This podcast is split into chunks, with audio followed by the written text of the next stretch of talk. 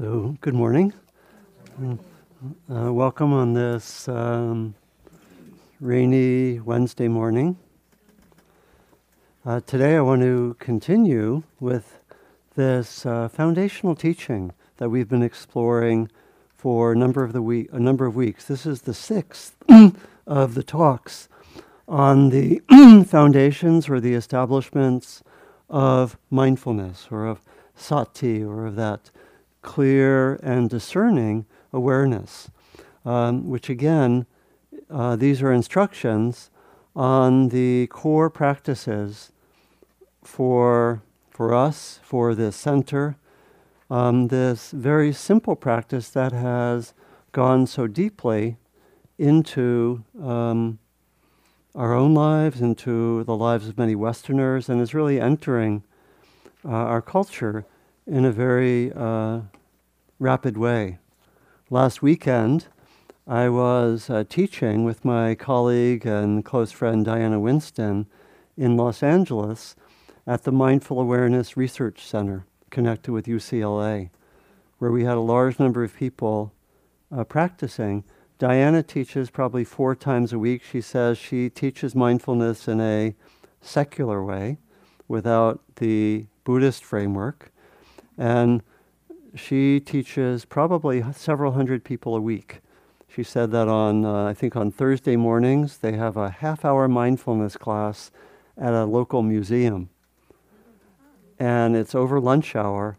150 to 200 people come to practice mindfulness. So here we're really looking into, in these uh, weeks, the uh, basic instructions and the hope is that this will energize and inspire our practice and will help us have more precision, more uh, understanding, uh, in a sense, more encouragement to practice. It will, I think, can also help. This is one of my aims, uh, both for myself and for uh, anyone who might uh, be listening to the talks, that the practice can give us. Um, ways of bringing uh, depth to our everyday practices.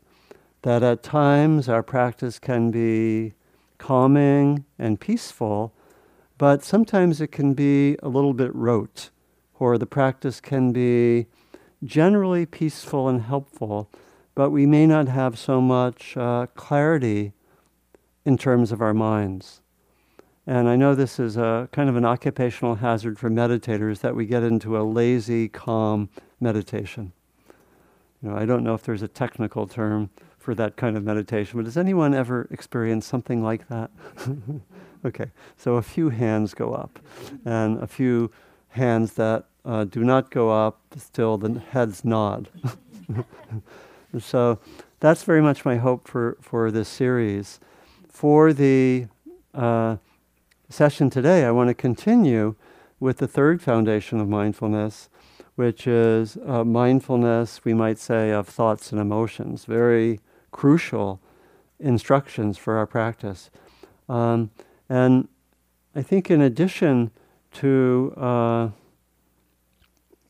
in addition to deepening our practice, we also, in a way, get refinement and a larger repertoire of practices that we can do, either when appropriate or sometimes sequentially over time. So, for example, the first foundation of mindfulness is mindfulness of the body, which uh, probably most of us do, at least for some time, in every session. When we do mindfulness of breathing, we're bringing attention to the body.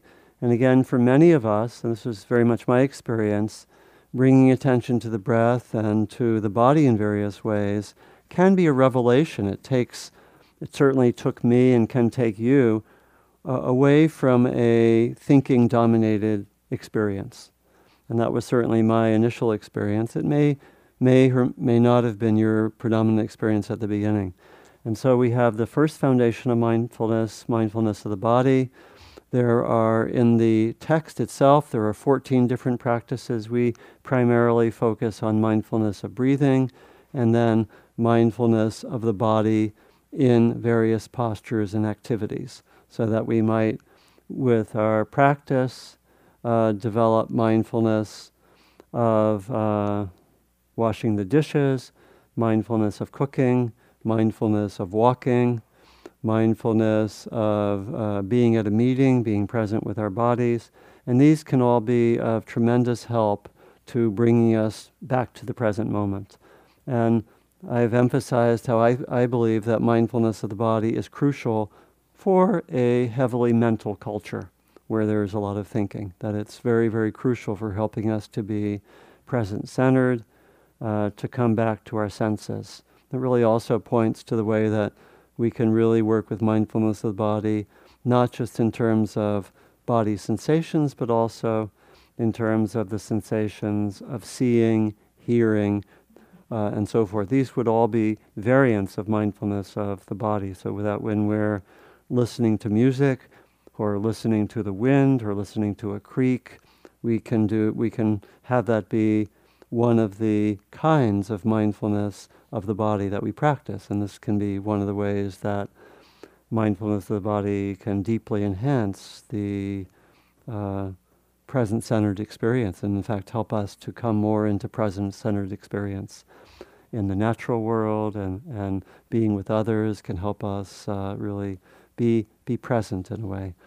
Uh, the second foundation of mindfulness, which we explored uh, two weeks ago and some last time, is the mindfulness of feeling tone, which is this very crucial practice that I've hope that I've helped um, develop further interest in. Uh, the being able to be mindful of the sense of pleasant, unpleasant, or uh, neutral in the moment, uh, especially valuable because when we're not attendant to the sense of pleasant in our experience, when it's simply there and we're not aware of it, we will tend to grab after something, whether it's having pleasant uh, tastes, we will tend to grab after maybe the fork is moving even as the uh, even as the mouth is chewing, right? That experience, uh, because a pleasant experience can trigger wanting, and again, uh, there's nothing wrong in itself with uh, the pleasant or wanting. It's the unconscious nature of it that can be a problem. And particularly when it leads to um, unconscious behavior and in somehow the, the wisdom dimension would be, and in somehow thinking that in accumulating pleasant experiences, I can reach human happiness. These teachings suggest that that is delusive. and in fact, that the uh, not so explicit in these teachings, but the related teachings are that actually the deepest happiness is a kind of contentment and awareness that is the inherent quality of our being. It actually does come out some in the third foundation of mindfulness. That we remember where we're instructed to notice when there's not wanting, when there's not uh, the the uh, uh, pushing away, and that we can actually notice the lack of greed, hatred, delusion. And this is actually points to the way that there is an inherent awareness and freedom in our very being. And this is actually taken to be the deep ground of happiness. And we'll, I'll come back to that some in terms of the third foundation. So, the second foundation, very vital. I particularly invited people to practice uh, during Thanksgiving whether it was with the food or with the um, uh, companions or fellowship or lack of fellowship, and to notice pleasant, unpleasant, or neutral over Thanksgiving. We didn't, we did not have a full debriefing of Thanksgiving last time, and perhaps uh, we can we can come back to that in, in the discussion. But very very crucial aspect of practice. We can work with pleasant, unpleasant, or neutral in a lot of different ways. I have the uh, handout that I gave out the last few times, which gives uh, multiple ways to practice. Maybe the most uh, obvious way to practice is just to look for when pleasant or unpleasant are strong. And then partly study the experience. The invitation for all of the guidance on mindfulness is not to have this or that state be present, but rather to notice what's happening. And that's very revolutionary. In other words, we are just invited to notice. Don't try to get rid of the unpleasant, but notice what it's like. Don't try to get rid even of the pleasant. Notice what it's like. And so the noticing is taken to lead to insight, understanding, and ultimately wise response. That's the idea. So, in actuality, nothing is outside of the scope of mindfulness. We can have any experience, and we're always invited to be mindful. We can have greed, we can have hatred, we can have despair, we can have all sorts of difficult or unpleasant experiences. And the invitation always notice the way they are. Because the whole approach is that when we notice the way experience is and we hang out with experience, it's really to say, we could say in the terminology of Western culture, be scientific, study it, observe experience. Don't go so much on the usual rote reactions in which we want to increase the pleasant and want to decrease the unpleasant. It's really study what's there, see the way it is. What is pleasant like? What is unpleasant like? Achan Sumedho, who is a Western teacher, Achan just means teacher in, in Thai language. He's a Westerner who studied at Thai monasteries for a long time with the same teacher that Jack Kornfield has, Achan Cha or Teacher Cha. He, had this, he has this very simple way of encouraging mindfulness. He says, develop the kind of mind that can look and can explore and say, it's like this. Desire is like this. Wanting is like this. Anger, it's like this. Just to say, what is it like? Oh, this is what this is like. And to have the kind of mind that can study in that way. And especially as we study, we're especially interested I think, in, in, in how mindfulness can guide us in two ways. The first way is that we become especially observant of when we're not mindful, of when the mind, as it were, gets stuck, or when we get uh, uh, caught or fixated. And the mindfulness can notice that and study it and help us eventually to have a release of that fixating tendency and to, uh, to act wisely. So it's really, really interesting. Mindfulness can be there in a sense at the same time that we're stuck. Magical, isn't it, when you think about it? That we can have an awareness or an observation of any states going on. And you know, in the brain, we would say that we begin, if we were talking about brain science, we would say that even though we are caught maybe in an habitual pattern where the neurons are firing and we're going down this neural pathway, let's say, of a habit where I'm uh, uh, having a repetitive negative thought, let's say. There's a well worn, as it were, neural pathway. And I'm going down that neural pathway and I can still, with mindfulness, notice it. And the mindfulness is actually setting up a parallel neural pathway. Very interesting. That in time will become stronger than the old pattern and can actually lead to the weakening of the old uh, pathway, the old neural pathway, the weakening of the habit, and the increase in awareness, which then leads to wise responsiveness. Really fascinating, right? Amazing that we can actually be aware of a bad habit, so to speak. Or we can be aware of good habits as well, that we can have awareness of our own action. That we, it's, it's amazing. We, we are not so caught in habitual behavior. Really, really interesting. So, so mindfulness depends on that, and what we increasingly do is we look for where we're stuck. A huge amount of our mindfulness practice is having our radar up for when we get stuck, fixated, caught in old habits, whether related to the pleasant or the unpleasant. We notice them, we release them as best we can. Really interesting. That's, that's a lot of what we do.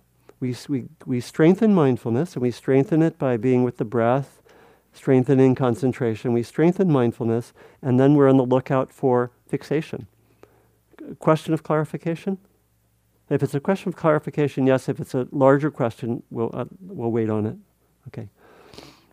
And so we, um, we strengthen uh, our concentration, and then we develop the mindfulness, and then we uh, especially look out for where the mind gets stuck. That's it. We have to simplify our practice. That's a large part of what we do.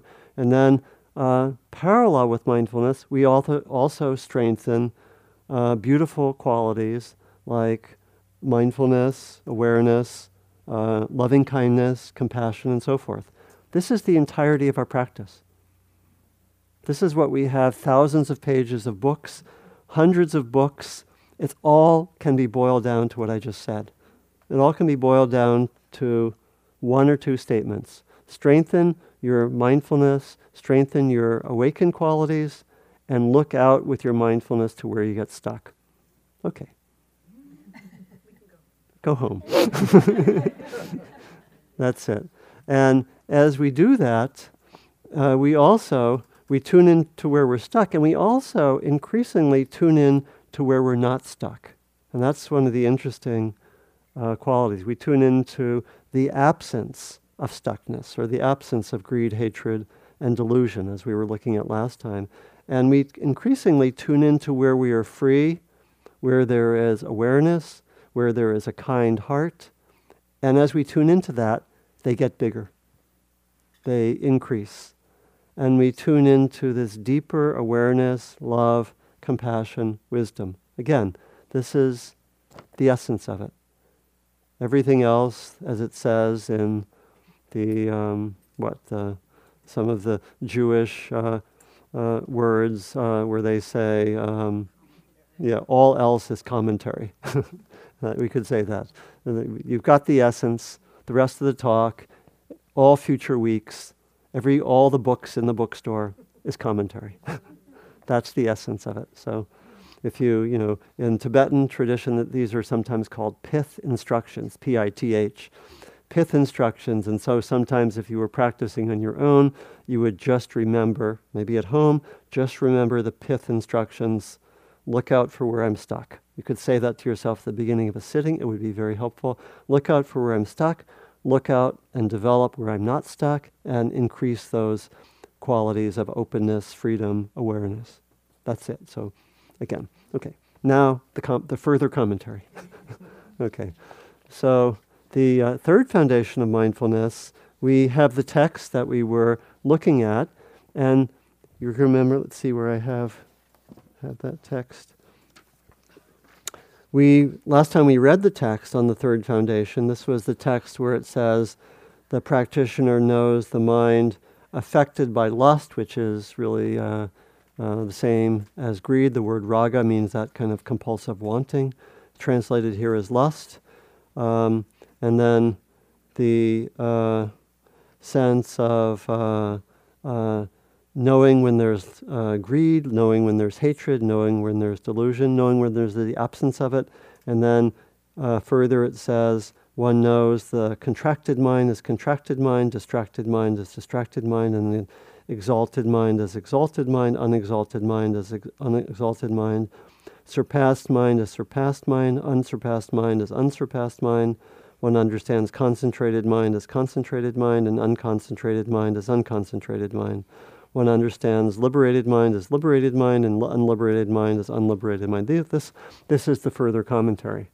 And what this does is it actually, to uh, make some sense of this, it gives three sets of instructions, of which I suggested last time that the first set for us is probably the most important. This is to see when there's uh, compulsive greed, wanting, or compulsive aversion, some translated as hatred, or some kind of delusion. In other words, these are, these are the three most basic ways that the mind gets stuck. And that's why they're further identified. Uh, could be the instruction notice the mind is stuck, notice the mind is unstuck, on to the fourth foundation. we, we could say that. But here we bring it out in more detail. So the, the first set of instructions are about noticing when there is uh, stuckness in the form of compulsive wanting, compulsive pushing away, or delusion. Last time I also mentioned how a big part of this practice is to notice when we are caught in greed what it's like. To notice that it's there, but also to study it, to follow that instruction of saying, it's like this. What is greed like? And I mentioned last time what some of what we found when Diana Winston and I taught our greed management class, if you remember that last time. And I, I said that we actually tried to study what greed felt like in the moment. This was part of the homework of the greed management class. What is it like? And I mentioned our final exam doing silent walking meditation through Bed Bath and Beyond, newly opened in El Cerrito. and, and actually noticing, oh, I really want that. And doing silent walking meditation. And um, you know, a very interesting experience that, of course, I had no awareness that two thirds of the products even existed. And I discovered desire for things that I hardly knew that there was a, a need for, right? You know, that there were all these products. And we were asked to study the greed. And what we found, what is greed like? It's a kind of compulsive wanting in which almost everything else gets obliterated from consciousness, right? Consequences don't matter. Wisdom goes out the window. Other people's desires don't matter. Only the satisfaction of my wanting matters. You know, the, the mind gets very, what, narrow. Tunnel vision is a quality of greed. You know, and so we study greed, or we study what does it feel like when you have aversion. Let's say you have a difficult interaction with someone else, and aversion arises and it's there in the mind a lot, let's say repetitive thinking of aversive nature towards this person or towards what happened, then you would be invited, study it. What does it feel like? And again, that's the, uh, in a sense, the main invocation of these four foundations of mindfulness. It's not about, uh, as it were, skillfully changing our states of mind. That's an important practice, but that's not what the mindfulness is about. The mindfulness is not about changing a state of mind, it's about studying everything. And what's beautiful about this, again, is that everything becomes part of practice. There is no experience that you could have for which practice would not be the best response. You can have the most difficult experience, you can be the most lost, you can be the most confused, you can always remember what is this like? Let me be mindful. There's nothing is outside of practice. That's pretty radical when you think of it. It's not like, oh, I better get it together so I can practice. It's not like that. Right? It's that whatever's happening, I can notice it. Sometimes we may only be able to notice I'm stuck for a second and then we go back to being stuck. That's okay. That's doing our best. And I'll come um, towards the end and talk about how mindfulness with thoughts and emotion relates to being skillful, particularly when we're stuck. Because sometimes it's actually hard or almost impossible to be mindful, and we do need a repertoire of tools to help us come unstuck. I'll come back to that in a little while. So, this first set of instructions that we emphasized last time, really noticing when there's greed, hatred, or delusion. Very, very crucial. Having a special radar, and we might actually at the beginning of our practice say, I want to particularly study when these strong wanting comes up, or if you, you're going into a situation where you know that there might be strong wanting or strong aversion, give yourself the intention. Let me particularly look out for that, you know. Or if something's just happened, like again, difficult interaction, something difficult happened where there is aversion that's really coming continually, you can really say, let me just watch this. Let me just study this as best I can. The second set of instructions are these instructions about contracted mind and distracted mind. And contracted mind here means when the awareness is kind of shut down. I mentioned last time how it is related to sleepiness, to um, the mind being unable really to be present very much. And that's what it refers to sleepiness, tiredness, uh, what's sometimes called sloth and torpor, as a translation in of the so-called hind- one of the so-called hindrances to to mindfulness. And so we want to notice again, nothing is outside of practice. I'm really, really sleepy. We can notice sleepiness. We can actually sometimes study it. And those of you who've uh, studied sleepiness can know it's very, very interesting because sometimes sleepiness is the result of just the way the energy is in the mind and body. It's not about really needing sleep. And you can so- sometimes try to be aware of sleepiness, and you can actually notice it sometimes uh, like a cloud uh, going away. You can notice sleepiness. Sleepiness. There's sleepiness here. You know. And then suddenly the sleepiness, oh, awareness. It's shifted. The cloud has passed, right? Very interesting. One can do that. And distracted mind is uh, more familiar. It's the mind that is all over the place. And to actually say, now my mind is sleepy, now my mind is really distracted when you're sitting is helpful. Again, mindfulness can prompt wise response. If we are distracted and don't say to ourselves, I'm distracted, we will be less likely to respond skillfully to the situation. So that's this, that's what the second set of instructions. I'm going to go over these second and third rather briefly. We could go over them in more depth, but I wanted to go over them uh, briefly. And then the third has to do with different levels of concentration, especially that the we have the um, set of instructions on um, let's see, we have the set of instructions on uh, great and narrow mind, which is particularly related to uh, loving kindness, where great mind is, is loving kindness to all, and more uh, narrow mind is loving kindness to one. You wouldn't know that from the text, but that's what the commentators basically say. It's these are all fairly concentrated states. It can either be very expansive or very narrow, like on one point. And, and I'll just I'll just say what these are so you understand, but I think less probably less central for our practice. And then the second is surpassable and unsurpassable. These have to do with different levels of concentration, with the uh, unsurpassable being the highest level of concentration. It's related to very concentrated states called jhanas. Again, not so not so relevant for our daily practice.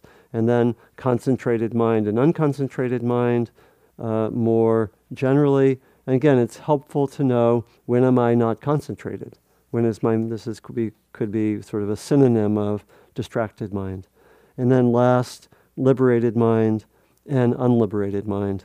And this is um, to know when there's a moment of freedom and when there's not a moment of freedom. And this is especially interesting because part of the practice here that's more subtle, that can really result in a kind of deepening, is to tune in to those moments when there's not greed, hatred, delusion, when we're actually content or free, and there are a lot more moments than we think of.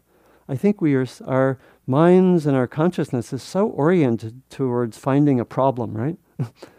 or towards grasping hold of something that we often don't tune in to when there's actually a moment of freedom. Like right now, you may be relatively content, the mind very you know, fairly open. Maybe you're not uh, going one way or the other, and there's just a general openness, contentment, and a kind of freedom right now, right? And some of this practice invites us to tune into that more. It's actually to know that free state, that it's there more, and actually tuning into it like that can actually increase it. We notice it's there and it can develop. And, and so this is an interesting and subtle part of practice of tuning in to our own freedom, our own uh, openness, our own lack of being stuck, really. Lack of being stuck with greed, hatred, delusion. Again, a more subtle aspect of practice, but part of what it does is it helps us to see that when greed, hatred, delusion are absent, there's kind of a natural awareness and even wisdom that tends to manifest. And that's very, very good news. Again, this is related to the teaching that when we are not stuck, there's basic uh, uh, awareness, there's a basic warmth and kindness. This is, Sylvia likes to talk about this a lot. She says, you know, when we're not startled, when we're not stuck in some way, there's a natural goodness which is present in our being. And we can tune into that. And again, a very, uh, we might say, um, tremendous optimism about basic human nature and our basic nature. And this practice, part of mindfulness, is to tune into our own qualities of freedom at certain moments when we're not when we're not stuck, we're not just taken away. So this is a partly in our practice to do this would be to shift some, because again, I think our training, our conditioning is so much to be on the lookout for for a problem state. So a few more words about um, applying the third foundation of mindfulness. Uh, partly, we can use this practice to really uh, be with a range of uh, thoughts and emotions. And we can particularly, one of the tremendous values of the mindfulness practice is particularly be attentive for those kind of thoughts and emotions where we do get stuck.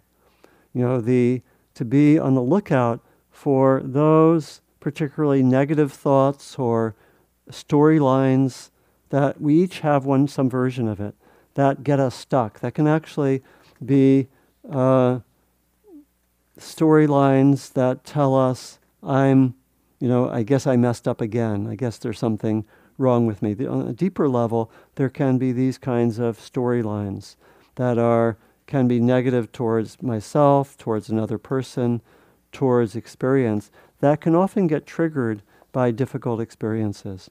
And so part of our mindfulness as we develop it and deepen it is to be able to be more on the lookout for what are the patterns that, and this is pointing towards the fourth foundation, what are the patterns that tend to trigger difficult thoughts, difficult emotions?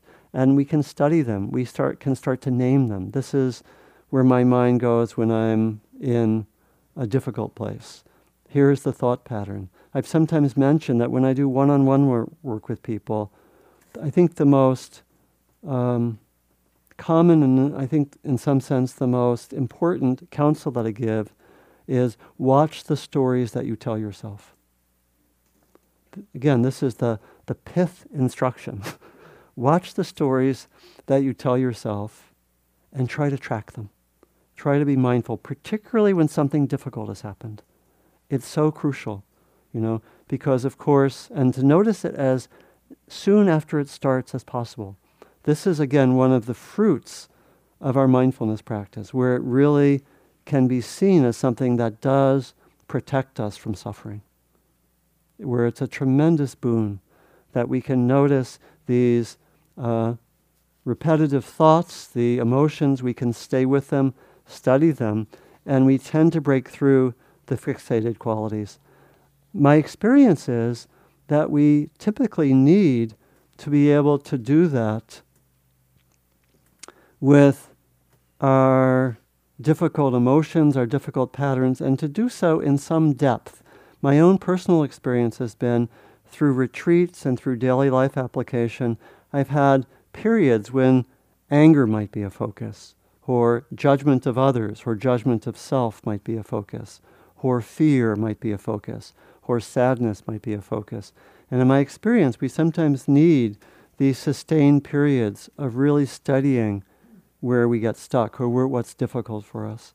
Again, it's one of the uh, glories of our practice. Related to that is, I would say, uh, a corollary or uh, an addition to the mindfulness instructions, which is that sometimes it's very, very hard to be mindful. Sometimes some experiences come where we might be stuck in some way, where the storyline might be so strong that I can't really be mindful of it, you know? Or the emotion might be so strong that it's, I might not even know that it's there, but even if I know that it's there, it might be so strong that it's very hard to be mindful. And I think there are situations like that where it's actually uh, hard, very hard, or impossible to actually be mindful with a difficult state. I think we all know when those situations are. When we feel like, oh, you know, we come out of a period, oh, I was really lost in that for half an hour, or I was lost in that mood for two hours or three hours. And it's very important to be able to distinguish when I actually can be mindful from the situations where it's very hard or impossible to be mindful. In, that, in the latter situation, I think we need, as it were, a complementary set of tools, which are not the tools of mindfulness, except with the exception of actually knowing that I'm caught in this. We, we need enough mindfulness to know I was just caught in this for the last half hour and it looks like it's going to be another half hour, something like that, right? We need enough mindfulness to know that. But we might also know this is kind of too much for me right now. This is a lot. And then we need a complementary set of tools that can help us get out of that stuckness to the point where mindfulness might be possible. In other words, we need to know when mindfulness is not so possible. And sometimes we can fool ourselves and just be totally lost and think that we're being mindful in meditation or out of meditation. And so we really need to know that distinction. Then we need to have a set of tools that essentially bring us from the stuck place to more balance. And there are a whole set of tools that can do that, or a whole set of practices. We might, sometimes we can do loving kindness practice. You know, we can't really be mindful, but if the loving kindness practice is strong, it's like we almost like parent ourselves. We, we say, Dear Donald, things are hard, aren't they? Let's, you know, you're a good person, it's okay. right? You know, and we do our version of loving kindness practice, which is a concentration practice, so it has actually the capability, when the concentration is well developed enough, to cut through anything. And so we may, some of us may use mind, uh, metta practice, loving kindness practice. You wake up in the middle of the night, there's a really strong negative pattern, then you use loving kindness practice. Mindfulness may be too hard, not really adequate, you use loving kindness practice or compassion practice. Or could be a variety of tools that we use. Some of us, you know, if you're re- we really feel stuck, we might um, talk with a friend, uh, listen to a recording, read something, take a walk, be with beauty, listen to music, and so forth, right? So there are a set of tools, quite personal. What helps you get out of a stuck place? And this is a complement to the mindfulness instructions for working with thoughts and emotions. I think quite important to bring that in. There's actually um, a text which, in a way, is complementary. Um, this is the text for the removal of distracting thoughts, which gives, it's the, and I w- I won't go into it so much, but there's a whole text which says basically, if you're really stuck, here are five practices that can help you to get out of it. Some of it is actually giving, trying to give oneself uh, wise counsel, to reflect, to say, this is really not useful. or do you really want to go down that road? or do you really want to stay here? Or sometimes, and the final technique was, uh, you know, with, with teeth clenched, you, you, you apply, you crunch, you use crunching effort, and you, you, uh, you crush the negative thought with the power of mind. And that's the, the final, that's the last resort you know, and there's colorful language if you actually read the text with clenched teeth and, you know, and the metaphor as if you were, you know, you know, taking care of someone by tossing them to the ground aggressively. Anyway, a little bit ungentle language, but um, any case, so that that again, mostly have emphasized mindfulness, but having the set of tools to get out of stuck situations is a necessary complement to these instructions on mindfulness. And to know what those are, know for yourself. What do you do if you get really stuck with your habitual patterns? What's useful? I think everyone should reflect on that. I think I want to close now and leave uh, quite a bit of time for talking together.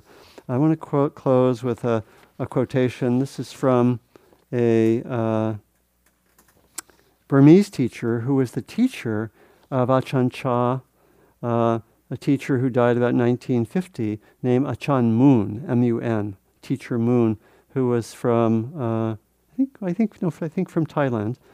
And he was one of the great teachers of the first part of the 20th century. There's a wonderful biography uh, of him um, that I don't know if it's in the bookstore. Uh, it actually was a, a Dana book, so it may not may not be available, but maybe I'll bring it in sometime and read from it. It's a delightful story of his practice, you know, more or less from the end of the 19th century to the middle of the 20th century, walking through the rainforest of Thailand and Burma, practicing uh, with fear by sitting in front of a ki- uh, tiger cave. uh, really, kind of like another another world from the practice at Spirit Rock. but anyway, this is what he said. But nonetheless, this is very relevant. This is about the value of, of the third foundation of mindfulness, the really the value of practicing with the uh, mind and heart. And then remembering, I'll, I'll just read this as it's been translated.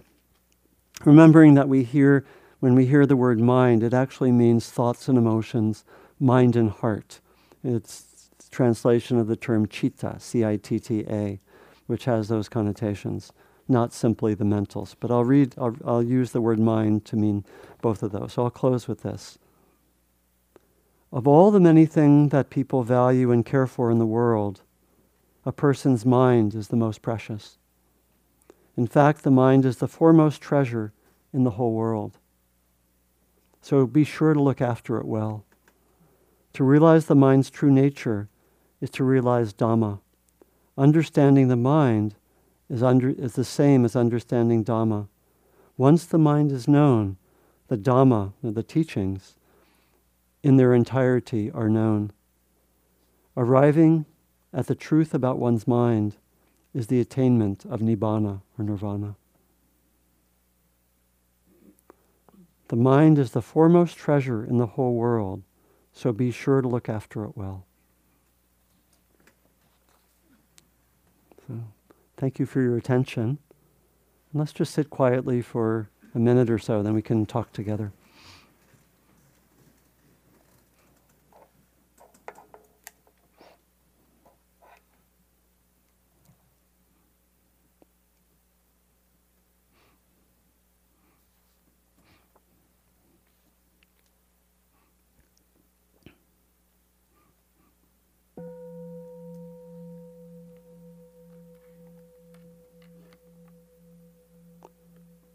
So, any reflections or questions? And Debbie, if you would like to go first with what you had earlier, um, feel free to do that.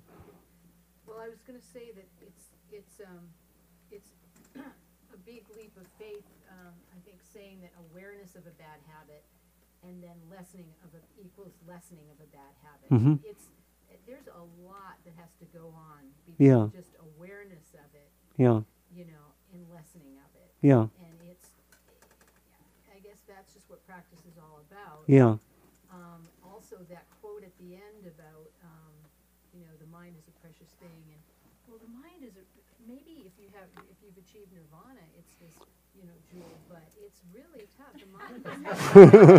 it's not, you know, I mean, who is he talking about? You know, he's not.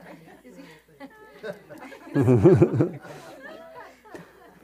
So, so speak for yourself, Ajahn Mun. But I guess it's, these are all ideals to you know try to achieve. okay, so a few a few thoughts there. So it's uh, so it's really uh, maybe maybe two points for for the sake of uh, focus. One one is really looking at the relationship between awareness, let's say, of a bad habit, and the relation to the lessening of that habit. And then secondly, uh, thinking that the mind is a treasure. How do we really understand that in the light of often seeing that the mind may sometimes feel like a cesspool? to use probably not the worst language we could possibly use. so how do we how do we relate to those two points? So um, first, yeah, I think I think both of these actually maybe do point to some extent to some elements of faith. You know, uh, faith in the sense that our deep nature is that of wisdom and awareness. I'll come back to that. I, I think that's not the main way that I would respond to your, your points, but that, that is there some. Um, so how does how does the awareness of a pattern relate to the lessening of it? I think as we practice, we probably have a lot of uh, examples of that just from practice. As we have more experience with practice, uh, there probably are, we can probably think personally of a lot of ways that when we've noticed something uh, over time, it brings a particular habit or let's say negative pattern into awareness, and that that uh, can result, particularly let's say initially, with the ones that are not the strongest, not the hardest patterns. How many of you maybe have noticed some pattern which wasn't your utter hardest pattern, actually with mindfulness, um, shifting, changing, becoming less powerful. So, um, again, I'm thinking of, of, a, of maybe a, a difficult mind thought that, again, not the most difficult ones. The most difficult ones, and maybe this is what you're thinking of, the most difficult negative patterns are the hardest, of course. My experience initially was when I first meditated, uh, some of my negative patterns fell away rather quickly, and they were the least powerful, but they did fall away. And so the um, you know the mechanism, um, the mechanism of of uh, the way this lessens is that we you know, I think in two ways. Uh, first, we actually notice the you know we can have moments of noticing a pattern, and or let's say noticing let's say noticing um, my um, my tendency is to aversion when something doesn't go my way. Let's take that as an example. And I notice that my mind is is doing that, and it may be a that may be a very strong tendency. But maybe what I can notice is that as I study that more, uh, a few things kick in. First of all, when we have mindfulness, we have a little more space around whatever's happening that space permits me sometimes to ask, do I really want to go this way? Do I really want to do that? That's partly what awareness does. It gives space. It gives, it means that we're not totally stuck. I may be 90% stuck, but that 10% can actually be a pivot, so to speak. That 10% can actually, maybe for my lesser ones, might say, okay, I'm feeling a little bit of greed towards having uh, that extra piece of pie, to use the Thanksgiving example. And, and maybe it doesn't matter so much to me. I have a little mindfulness, and maybe that in that moment, actually, I don't do it. Whereas if I didn't have the mindfulness, I would, right? Because I really have asked that question.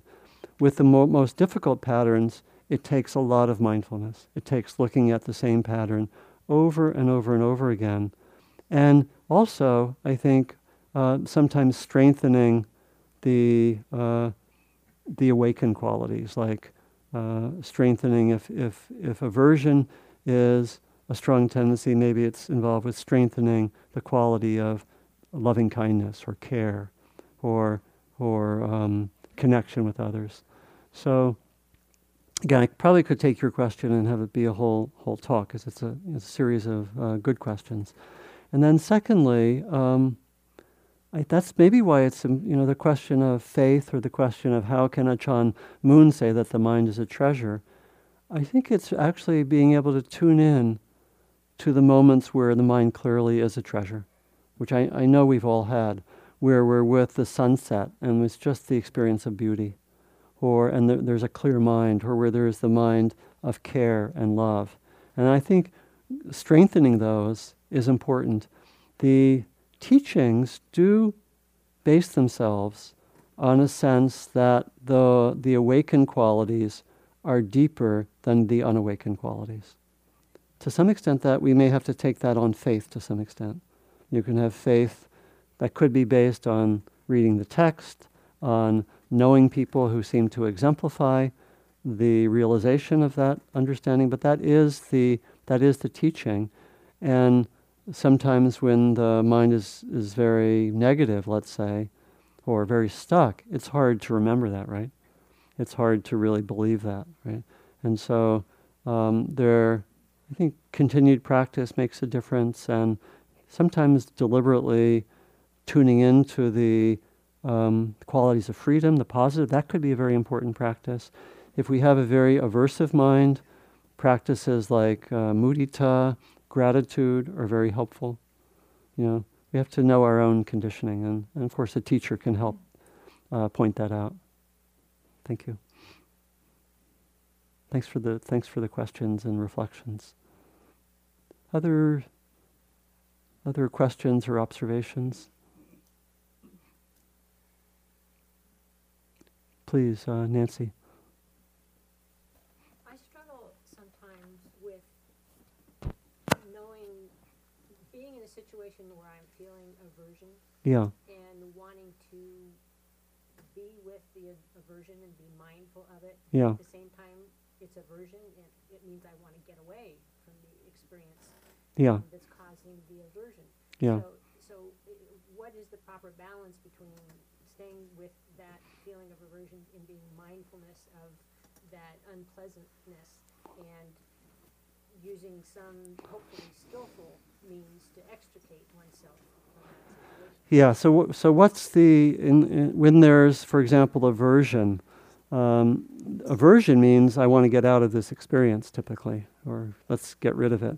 And so, how to work with mindfulness, in particular, how to work with mindfulness and, as it were, skillful ways to get out of it.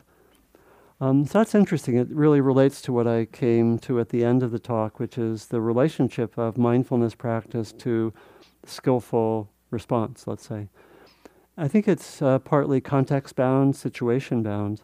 You know, if you're if you're a, a brain surgeon and aversion arises right in the middle of surgery, you'd want to use the skillful ways to get away, get out of the aversion, right? If you're sitting in meditation, or if you have, as it were, the luxury of mindfulness, uh, you could follow the instructions, which are just to really focus on the mindfulness and not to try to get away from it.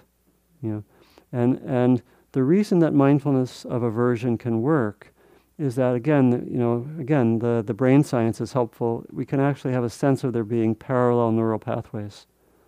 And when you're actually being mindful uh, of aversion, there's not aversion. We sometimes say mindfulness of anger is not anger. Mindfulness of aversion is not aversion. So in that moment, uh, and again, the, experientially, it may feel like you're going back and forth. You know, it may feel like that because that, that's true. I'm caught in aversion for three seconds. I'm mindful for one second, caught in aversion, back and forth. So that's okay. But the actual experience of mindfulness of the unpleasant, there is not aversion at the moment of mindfulness. Mind, we can be mindful of the unpleasant. We can even be mindful sometimes of aversion, but the relation of mindfulness to the aversion is one more, we would say, of accepting, being with, rather than pushing away the aversion. So I think uh, when to be skillful and, let's say, uh, get out of the aversive state when we're so stuck that we can't be mindful. When it's so strong that we're stuck, that's one reason. And then the other one would be context related. When it's a wise response, you know, if you're having a discussion with your significant other and you have a certain amount of aversion for what the person said, you might say, Dear, let me be mindful for the next five minutes of my aversion. Sometimes that might be skillful. You might have a practice where you do that with each other. And sometimes it might just be to say, you know, I'm feeling aversion, but, uh, and how can I be most wise? And you might say, I'm feeling aversion. Um, uh, I just wanted to let you know that. But see, already there, there's a certain amount of mindfulness to say that. So if you're really, really stuck, really, really, really, really stuck, then uh, do those skillful responses, which I mentioned at the end of the talk. And if you're in a situation where you can be mindful, better to do that. And then if the context is such that, you know, again, you're a brain surgeon or you're in the middle of a, a task that you need to do, you might do a skillful response which helps you get back to balance. You know, if you're really noticing yourself, let's say you're needing to, I don't know, uh, write a letter to someone and you really need to write a letter right now and you're so full of aversion towards something that happened earlier that you can't do it and then you would might use one of those responses then you go take a walk or talk with a friend or maybe meditate for 5 or 10 minutes to get out of it if the if the letter really has to be written and if if you have the luxury of being mindful uh, then uh, we, we don't need to get out of the aversion again that's that goes against the way a lot of us think about meditation right we think, oh, I'm a negative state, let's get rid of it. Here, the invitation is to explore it and to be with it. It goes against some of probably how we even approach meditation, right? The invitation is to be with it because we can learn from it and learn from it in a lot of ways. Okay. Okay. Uh, we're, we're, a little bit over time, so um, if you if you if you want to make a one second comment, uh, we'll take that and then we'll then we'll finish, or not one second, but you know. Come to is the difference between self-help and mindfulness. Yeah. Is that self-help is coming from the place of ego, of trying to improve yourself in the way you Mm-hmm. relate to life, Mm-hmm.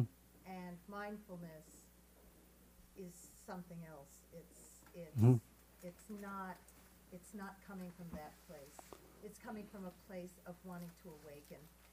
So, uh, so the Marty making a distinction between mindfulness, which has as its motivation to awaken, and sometimes what she was calling self-help, which, which she was describing as maybe coming from a more uh, self-centered place, maybe coming out of wanting or aversion. And again, we could we could talk about self-help in a more neutral language. You know, so self-help as we ordinarily use it could come out of a very skillful motivation. But you're particularly asking, I think this is what's relevant to our looking, when I want to, uh, what's my motivation for shifting a state? Where does it come from? Does it come from something that's problematic or does it come from something that's wise? That's really the, the upshot. Okay, so um, we'll finish by, as we usually do, by first inviting us to uh, set an intention.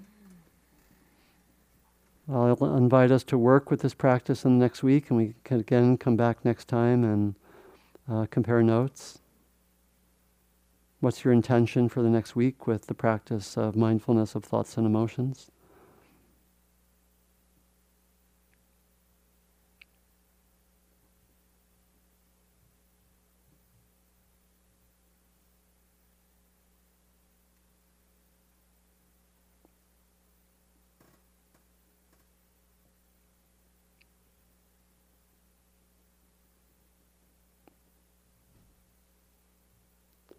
And then we close by remembering that we do this practice both for ourselves and we can see very clearly how we also do it for others.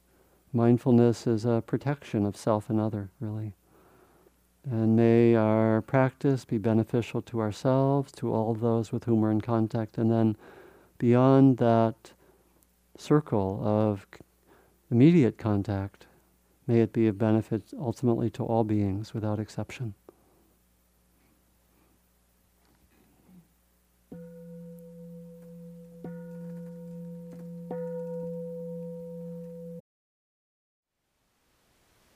Thank you for listening. To learn how you can support the teachers and Dharma Seed, please visit dharmaseed.org slash donate.